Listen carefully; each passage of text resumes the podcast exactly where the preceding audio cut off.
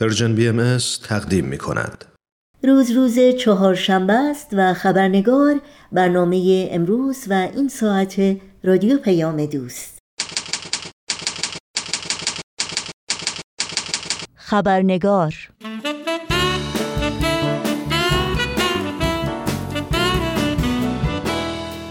دوستان و دوستداران خبرنگار با خوش آمد به شما نوشین آگاهی هستم و خبرنگار این چهارشنبه رو تقدیم می کنم قبل از اینکه همراه با میهمان این هفته خبرنگار به بخش گزارش ویژه برنامه بپردازیم نگاهی گذرا داشته باشیم به پاره از سرخطهای خبری در برخی از رسانه های این سو و آن سو و فراسوی ایران زمین. جامعه بین المللی چهره های سیاسی، فرهنگی، ورزشی و نهادهای حقوق بشر حکومت ایران را به خاطر اعدام نوید افکاری قهرمان 27 ساله کشتی به شدت محکوم کردند. شنبه گذشته 22 شهریور ماه نوید افکاری به طور مخفیانه در زندان عادل شیراز اعدام شد و با تدابیر امنیتی در روستای سنگر در استان فارس به خاک سپرده شد این حکم بدون داشتن آخرین ملاقات و بدون اطلاع وکلای پرونده اجرا شده است.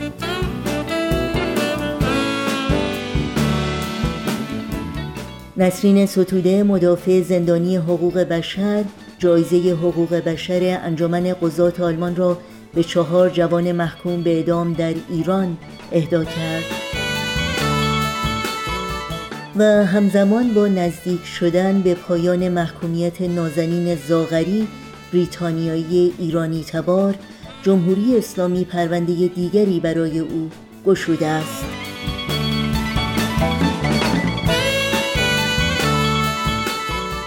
و اینها از جمله سرخطهای خبری برخی از رسانه ها در روزهای اخیر بودند. و ما آمار و ارقام به دست آمده در ماههای اخیر حاکی از آن است که میزان تلفات ناشی از ابتلا به بیماری کووید 19 و شدت و گستردگی شیوع این ویروس در کشورهایی که دارای رهبران زن هستند شش برابر کمتر از کشورهایی است که رهبران مرد دارند. موضوعی که به گفته Harvard Business Review وبسایت وابسته به دانشکده business دانشگاه هاروارد در آمریکا رسانه های عمومی با افتخار اون رو بازتاب دادند و از قدرت عملگرایی، دلاوری و انسانیت بانوانی که مسئولیت رهبری این کشورها رو به دوش دارند داد سخن می‌دهند. در این سایت می‌خوانیم در ماههای اخیر رهبران جهان در عرصه تجارت و سیاست با یک بحران جدی و خطیری روبرو بودند که ناگهان در مقابل توده نظارگران ناشکیبای جهانی ظاهر شده. بحرانی که شبر و مثلی در مدت طول عمر ما نداشته. و از این رو همه تجربه ها و تخصص های موجود رو نارسا و ناتوان رقم زده.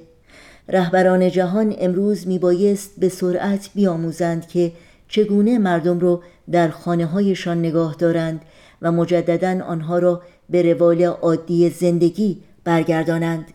و یا چگونه از یک سو بهداشت و تندرستی مردمانشان را تضمین کنند و از سوی دیگر چرخه اقتصاد جوامع خود را بگردانند و در حالی که در دنیای امروز در نقاط بسیاری از جهان زنان از نقض فاحش حقوق اولیه خود رنج می‌برند و هزینه های سنگین می‌پردازند در برخی از کشورهای دیگر زنان در عرصه های سیاسی، اقتصادی و اجتماعی با استفاده از قابلیت های خود در ایجاد تعادلی قابل تحسین در جوامع خود موفقیت های چشمگیری کسب کردند و از این طریق ثابت کردند که مشارکت زنان و بهرهگیری از صفات و خصوصیاتی که آنان در روند شکوفایی و پویایی جامعه ارائه میدند نه تنها غیرقابل انکار بلکه ضروری و اجتناب ناپذیره پیرامون این موضوع گفتگویی داریم با خانم دکتر فرح دوستدار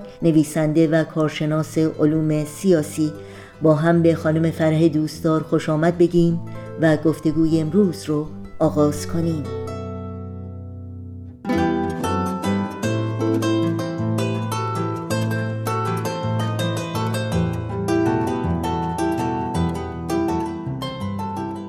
خانم دکتر فرح دوستدار به برنامه خبرنگار بسیار خوش آمدین. ممنونم از اینکه دعوت من رو پذیرفتین و وقتتون رو به این برنامه دادین. منم درود میفرستم به شما و شنوندگان عزیز. خیلی ممنون. خانم دکتر دوستدار امروز در مورد زنان و موضوع رهبری و صلح صحبت می‌کنیم و نقشی که اونا می‌تونن در این دو زمینه داشته باشن. اولین سال من این هست که در جهان امروز ما و در ساختارهای رایجی که در جوامع انسانی وجود داره بزرگترین موانع برای پیشرفت و ترقی زنان رو شما چی می‌بینید؟ البته از همیشه و در واقع در تمام جوامع مانع اصلی باور انسان ها بوده چون ما در دنیای زندگی می‌کنیم که هزاران هزار سال بر این مبنا چرخش میچرخیده که زنها در خانه باشن و امور خانه و بچه داری رو به اصطلاح به عهدهشون بوده و مردها در خارج از خانه کار کنن. حالا برای اینکه این تحول پیدا کنه یا تعادل پیدا کنه و خانم ها هم در خارج از خانه نقشی داشته باشن قرار بود که طرز فکر آقایون عوض بشه و طرز فکر خود خانم ها عوض بشه و بر مبنای اون تربیت نوع دیگری صورت بگیره.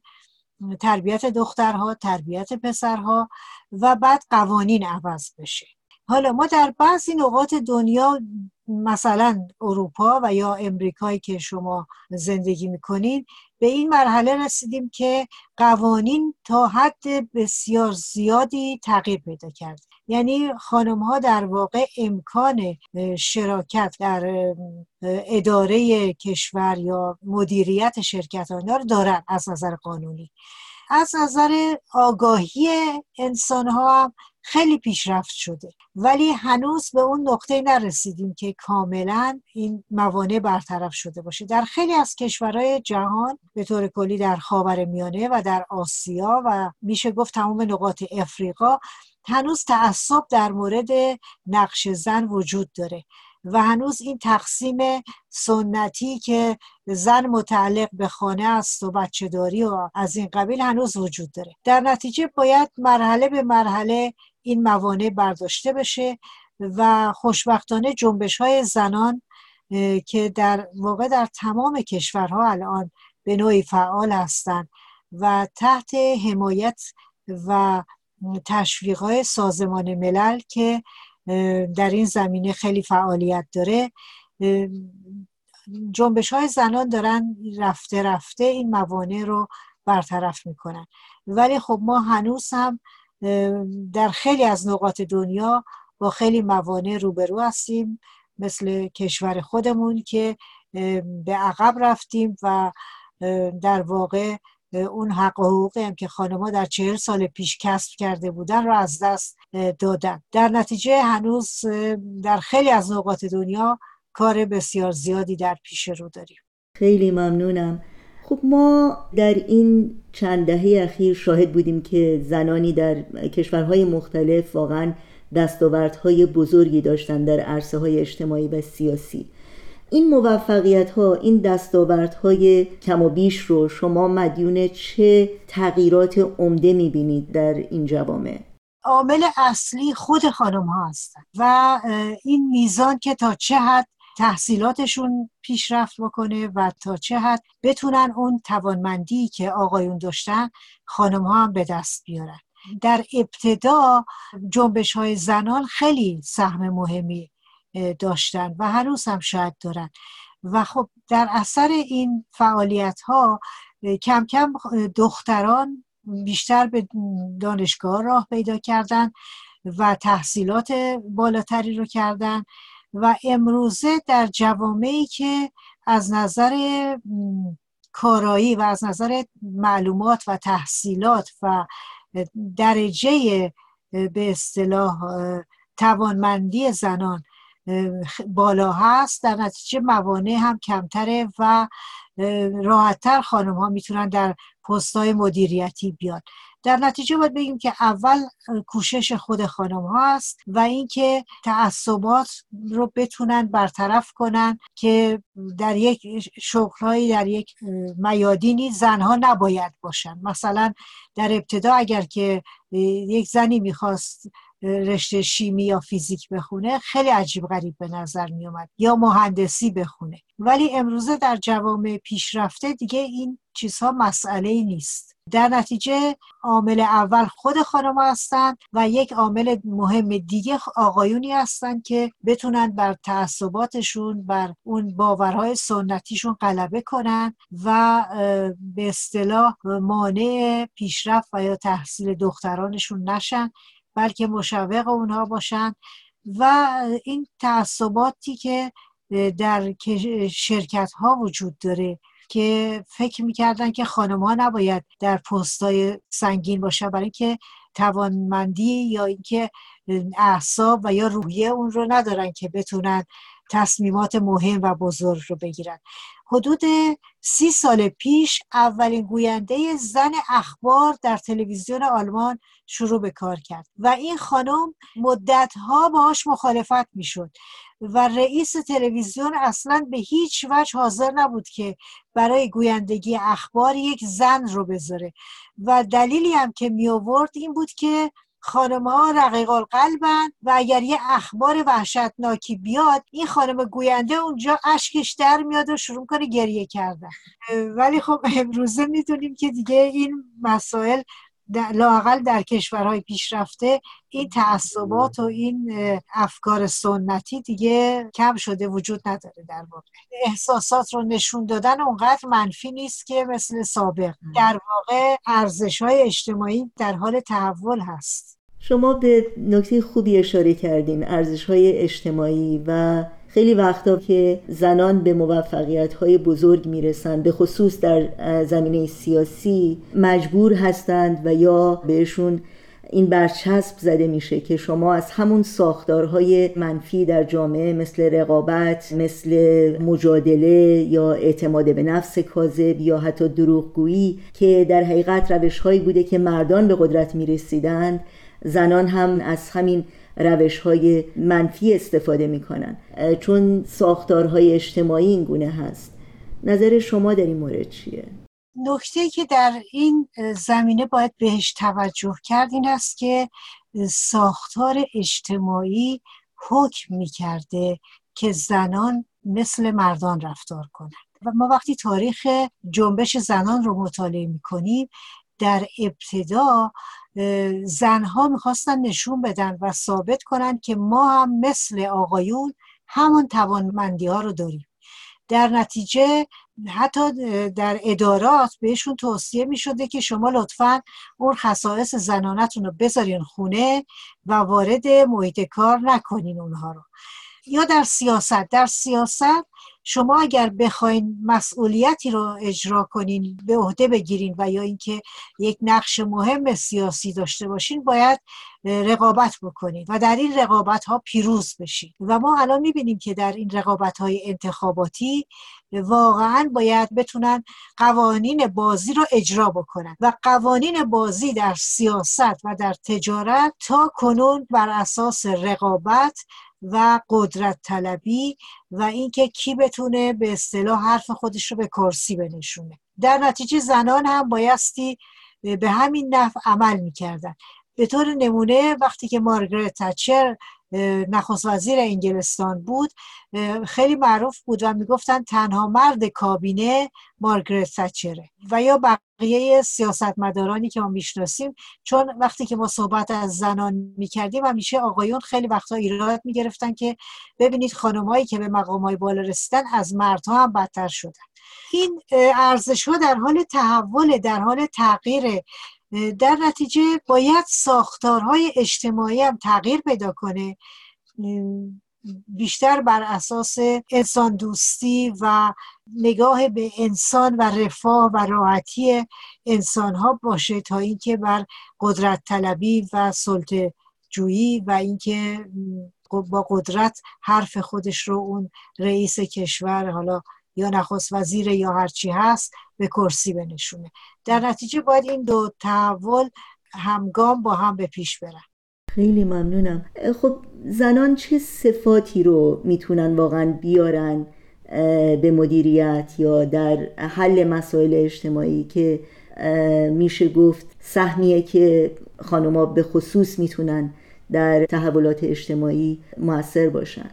خب روانشناسی در مورد جنسیت خیلی پیشرفت کرده و خیلی ما تحقیقات داریم و الان می‌دونیم که خانم ها به خاطر وظایفی که از نظر طبیعی به عهدهشون گذاشته شده مثل مادر شدن و نگهداری از بچه و به اصطلاح مسئول خانه و خانواده بودن اون احساسات پرستاری و به فکر دیگران بودن و دیگران رو در تمام فعالیتاشون در مد نظر داشته باشن که بچه هاشون سالم باشن خوشحال باشن همسرشون راضی باشه خانوادهشون به نحو خوبی به اصطلاح پیش بره. در نتیجه یک خصوصیات خاصی رو خانم ها پرورش میدن در خودشون. و دختر بچه ها هم از ابتدای طفولیت وقتی که از در همون سالهای اولیه که هویت خودشون رو به اصطلاح پیدا می‌کنن خودشون رو با مادر یکی می‌بینن و همین صفات در رفتار و اخلاقشون تاثیر می‌ذاره. حالا در ابتدای تحولات جنبش های زنان. خیلی روی این صحبت بود که زنان اینجورن مردان اونجورن ولی یواش یواش طب و روانشناسی تونستن نشون بدن که در هر انسانی همه این هورمون ها وجود داره. در خانم ها خب بعضی هورمون ها قوی تره در آقایون ضعیفتره و خب تربیت خیلی نقش موثری رو ایفا می‌کنه. اینکه ما چگونه دخترمون و یا پسرمون رو تربیت کنیم و از اول به پسر نگیم که گریه کردن بعد پسر که گریه نمی‌کنه و یا دختر رو فقط عروسک دستش بدیم و یا بازی های مثلا دخترانه بکنه. این عوامل همه مؤثر هستند که به اصطلاح ارزش های اجتماعی به یک حالت تعادلی برسن.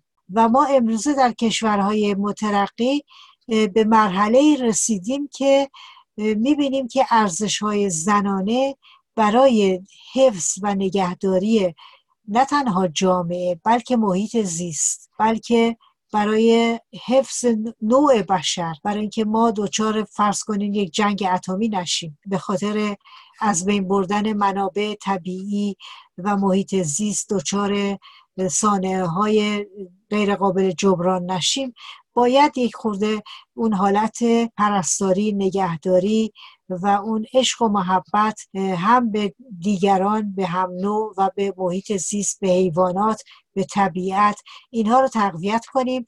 و اینها الزاما نباید در زنان باشن و مردان هم می‌تونن این خصوصیات رو در خودشون تقویت کنن و در نتیجه جامعه به یک حالت تعادلی برسه. چون هدف جامعه ایدئالی نیست که حالا خانم ها بیان سر کار و آقایون بمونن خونه آقایون رو بذاریم کنار. اصلا این مسائل مطرح نیست بلکه مسئله ای است که ما جامعه رو چجور و چگونه به بهترین نحوی به حالت اعتدال در مورد ارزشهاش سوق بدیم. در این صحبت هایی که شما می‌کنید اصل همکاری و همفکری خیلی برجسته میشه. به اصطلاح هزینه این که زنان در مشورت ها در این همفکری ها برای ایجاد تحول اجتماعی حضور نداشته باشند چی هست برای یک جامعه به نظر شما؟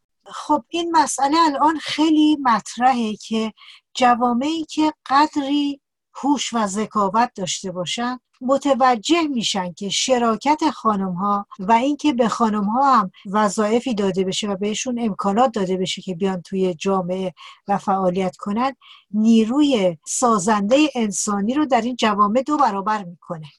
و مسلمه که جامعه ای که نیروی انسانیش بیشتر باشه و نیروی تحصیل کردش بیشتر باشه خیلی سریعتر می‌تونه پیشرفت بکنه. یعنی جوامعی که هنوز اون تعصبات سنتی رو دارن و زنها رو سعی می‌کنن در خانه نگه دارن و یا اینکه هی بچه تولید کنن و به اصطلاح از صحنه جامعه دور باشن اینها جوامعی هستن که واقعا محکوم به فنا و محکوم به عقب مندگی هستند از این نظر یک جامعه پویا و باهوش می‌تونه بفهمه که شراکت دادن زنان فقط مسئله اینکه به خانم ها حوصلشون سر نره یا اینکه خوششون بیاد که بیان یه شرکتی کار کنن یا اینکه در جامعه باشن مسئله نیست. مسئله خیلی مسئله جدیتر و مهمتری است برای پیشرفت یک جامعه.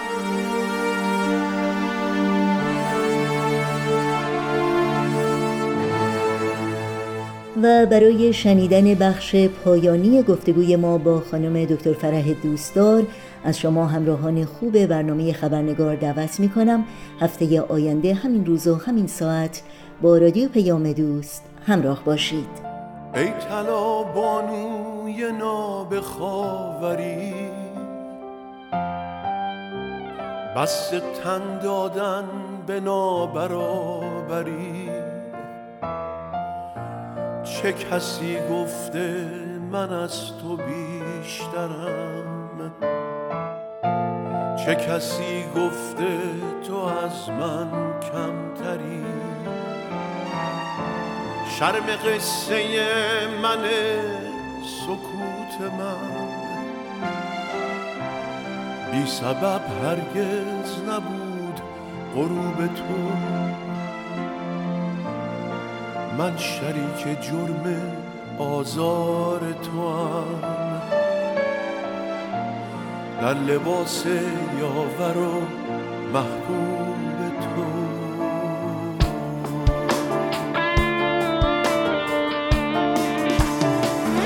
زخمی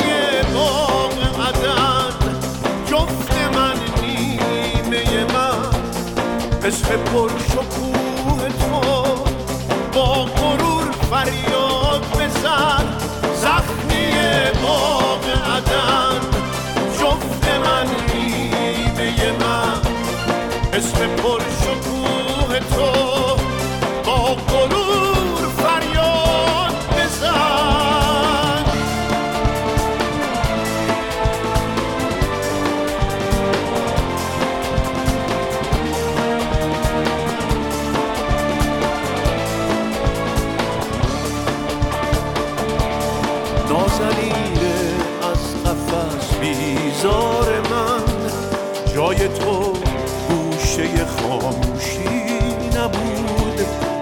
دل و همراه من. خونه تو پشت پرده فراموشی نبود. قصه حقار و بسمار دست ما. بذارین افسانه رو باد ببره. گرچه باده از نفس افتاده هم. این فریب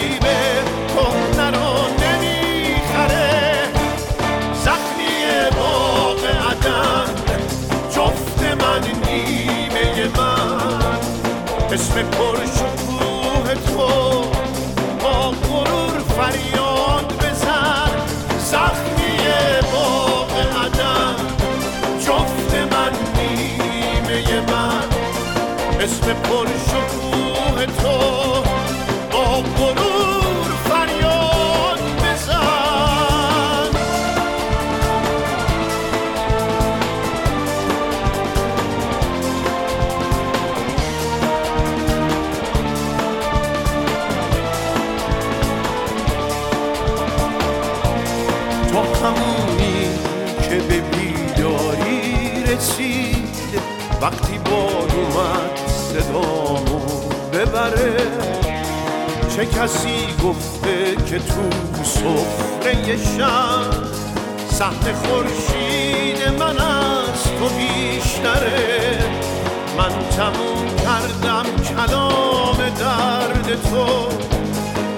از این نوبت توست بانوی من. این صدا و این ترانه مال تو. بی گذشت از افتت من حرف بزن.